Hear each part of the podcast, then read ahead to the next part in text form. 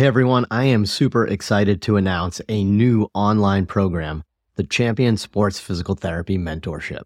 I've teamed up with Dan Pope and Dave Tilley to create this brand new twelve-week mentorship program, and we're now opening it up to the very first cohort on June tenth. We hear all the time from people that they wish they had more mentoring and people they can learn from to help accelerate their careers. We're going to take you through all our foundations of sports physical therapy, including our clinical evaluation, working with non-operative and post-operative patients, building return-to-sport programs, and even learning advanced phase rehab and strength and conditioning principles for rehab professionals. In addition, we're going to have a bunch of case studies, a community, and live sessions to interact and ask us questions. We really can't wait. Check out the show notes to learn more and sign up today. The first cohort starts June tenth. Hey everyone, on this episode of the Ask Mike Reinold Show, we talk about monitoring athletes over the course of a season, some of the common limitations we see in people with poor hip hinge, and should you be a specialized or generalized physical therapist? The Ask Mike Reinold Show. Helping people feel better, move better, and perform better.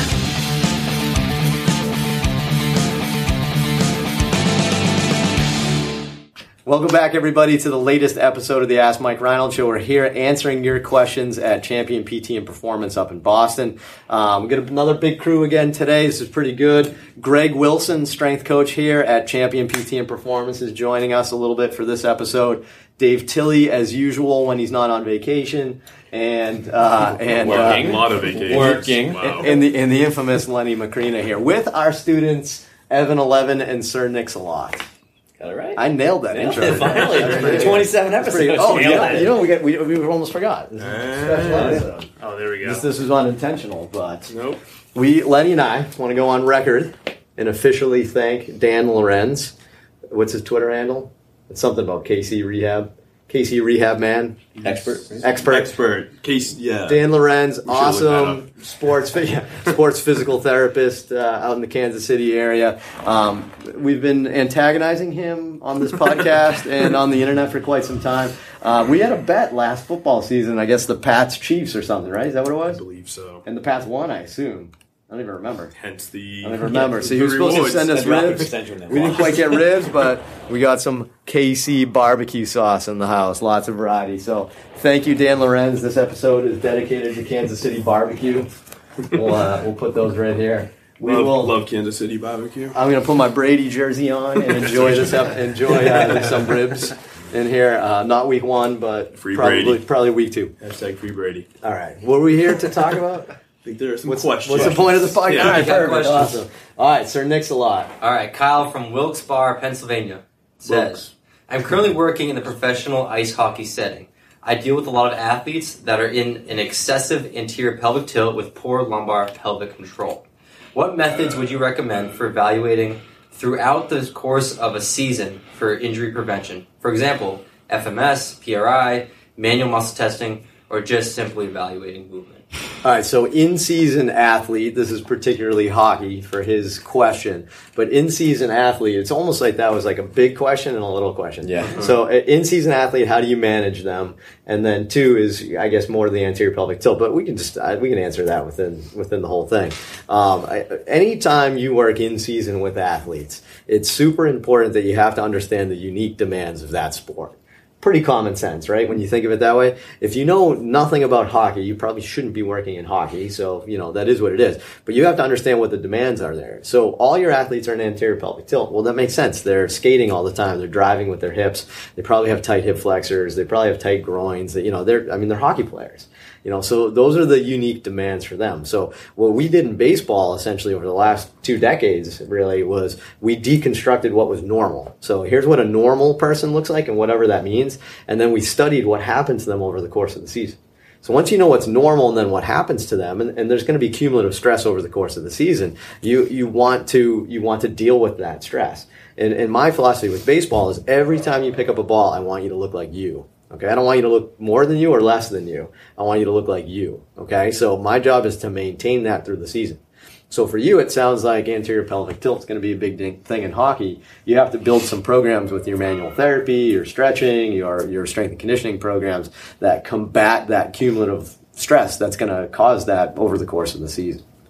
So yeah, I mean, I agree. I mean, so you're just throwing anything at them to maintain them, whether it's needling, if you're a P T and you can do it in your state, or soft tissue work, it's foam work, it's foam rolling, it's, you know, just the the maintenance type program, and you've already established a good baseline during the season of where they're at, and you're trying to somehow maintain that. Um, you know, you, you work with gymnasts a lot, and they're in a similar right, type yeah. position. I think also, so I still coach, you know, I still work with girls all year long, and I think the biggest thing for me is, like, you have to have some sort of monitoring system in place, whether, I mean, objective stuff is getting huge right now. We're, like, looking at heart rate variability, like Omega Wave and all these big things. So that stuff's awesome, but not everybody has access to some of these things. Right. I honestly think subjective, just talking with your athletes and listening right. to them and, and kind of hearing their feedback. And sometimes they don't want to tell you what's wrong, but you can get a vibe off them that, like, they're totally in the tank or, like, something's really wrong. And so I think being a good coach entails trying to always keep markers. Like, we have an attendance sheet with perceived soreness and perceived fatigue and some other stuff that they monitor. And I just kind of scroll down the list, and I look at someone's been like seven out of ten soreness for three days in a row. I'm like, what's going on? Right. And so that's one part of it. And then I think similar to uh, gymnastics, baseball, I've just, we've taken the similar things. Like, what is normal? Like, a little bit of anterior tilt is what you need to be successful in gymnastics. It's just right. kind of part of the sport. But if I have someone who's extremely there, or they're starting to get some back soreness, or they're starting to have really bad hip pain in the front, then you need to take a step back and break it down further. So, yeah. Yeah. Yeah. Nailed it. I mean, that's, you know, it's all about, it's all about understanding them. You, you asked about what systems like F M S, P R I, that sort of stuff. Yeah. That, nothing beats touching your people. Yeah. You know, so just uh, get your hands on there, easy. Uh, get, get, get get get get hands on with your with your athletes. You have to understand how they feel every day. Right. So if you're relying on a system, or if you're relying on uh, even uh, Omega Wave or a perceived exertion thing, you're going to miss out on, on the subtle indicators yeah. that you can feel with your hands. You know, prior to that, so. that that stuff's only a marker to tell you you should talk to them. Right. I think. That's a good point. I totally agree. The sports science is getting getting huge, better, right? Yeah. So we're getting there with sports science, but you have to combine sports science with good old-fashioned hands, mm-hmm. you know? So nice. All right, what do we got, Sir Nick Salot? All right, what are the most common limiting factors that you that you observe in patients struggling with a hip hinge movement pattern? All right, so the, the, some of the most common reasons why you could be limited in your hip hinge, essentially. So let's see, this might be a good one. See, this is why we have Greg Wilson in the house. He's a beast. So Greg, among his many other fine qualities, is our, our team training coordinator. So he does a bunch of our uh, group uh, our group programming here at Champion. So you get to see probably a dozen people a day that hinge poorly, right? Yeah. yeah. In that in that Every fashion. Day. So, you know, our programs, we have things built into that to not only be able to work with them with a poor hip hip hinge pattern, but to build them, but, you know, get them better over time. But so, what do you, from your perspective, Greg? What do you think? What what are the how? Why are people so bad at hinging? Well, I think well from what I see, um, the population I'm dealing with is mostly just general population. So most of us in our jobs just sit all the time. So we're just really tight, and the hinge is just not really. I'm standing for the rest of this episode. The hinge really just isn't a pattern we're used to, and a lot of people just aren't used to doing it.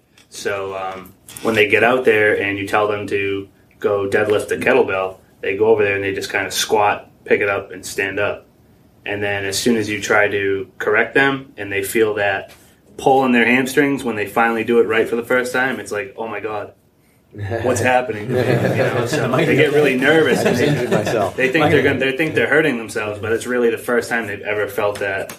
That feeling in the back of their legs and their hamstrings doing a hinge properly. Yeah, everybody seems to be quad dominant. Yeah, you know, yeah or, you know, I don't know if I have a good reason why. I mean, other than, like you said, their posture and sitting there all day.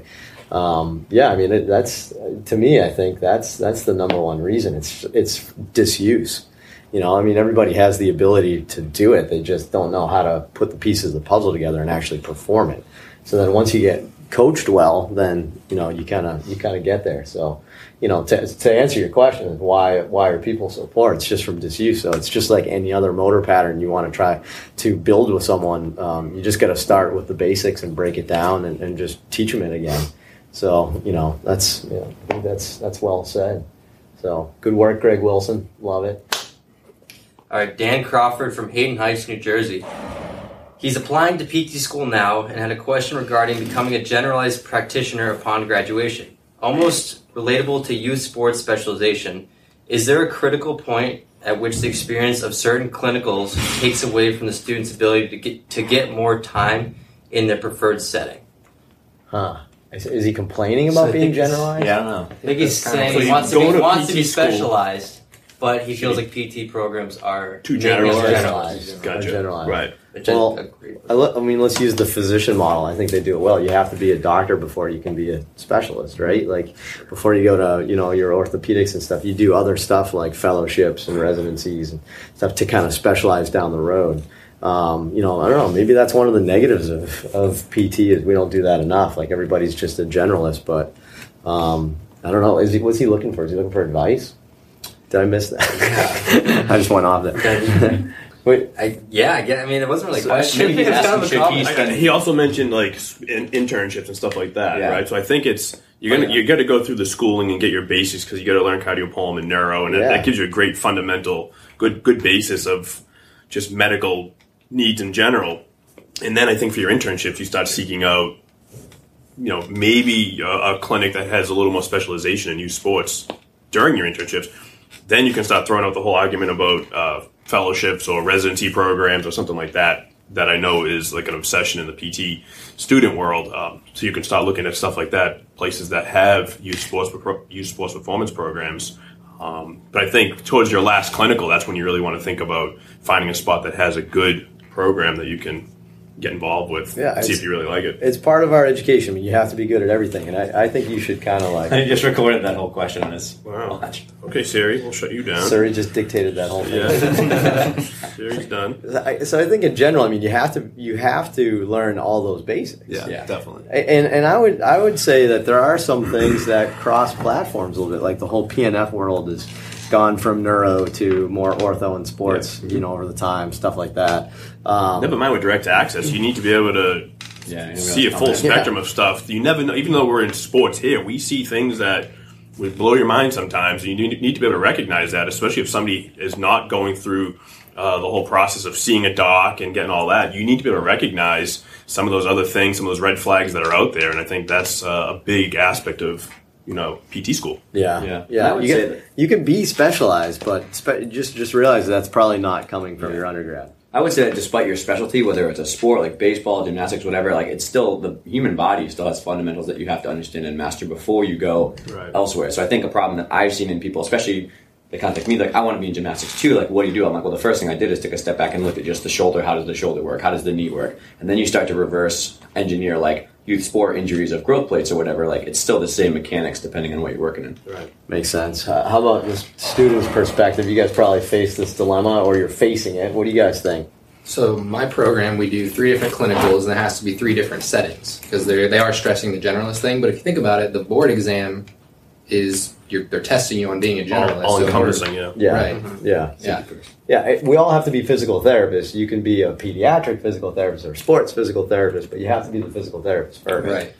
Right? What do you think, Sir Nick Salot? I mean, I think, I think the generalizations, I mean, great to exactly like you're saying. We, we need to, I mean, we have to pass the license exam, but at the same time, I feel like, I mean, me and Evan both sought out these guys because we did want to specialize in sports and have a little more, you know, of those sports-related tools in our tool set to, you know, take going forward. But, um, you know, I think you have to just be proactive looking for a clinical site that fits your passion. Yeah, try to nail your last clinical in the setting that you're most yeah. preferred. I think, I think people really kind of, especially in school, are like, I'm never going to use this. Like, what's the point? I personally found that I was using a ton of stuff that I never thought, especially cardiopulmonary, like advanced sports yeah, performance. I picked or, up on that, by the yeah, way. Yeah, all that stuff. He's taking blood pressure over here now. I recommend you do that, we do that in, on everybody. in the right setting. Correct. Even like wound care stuff I didn't think I would use, but like now I work with athletes in the sports, like I'm point of contact, so... People are bleeding and worrying about stuff. I'm like, wow, I'm going to do stuff.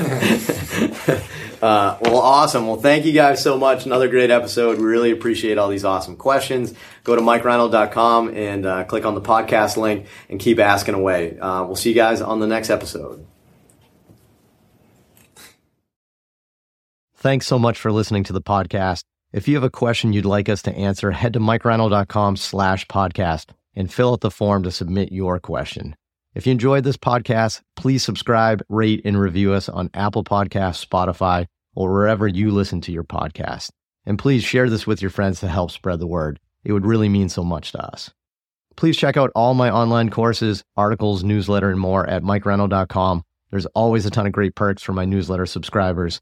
And be sure to check for my other podcast, the Sports Physical Therapy Podcast, where I go deep into topics and interview leaders within our field. See you on the next episode.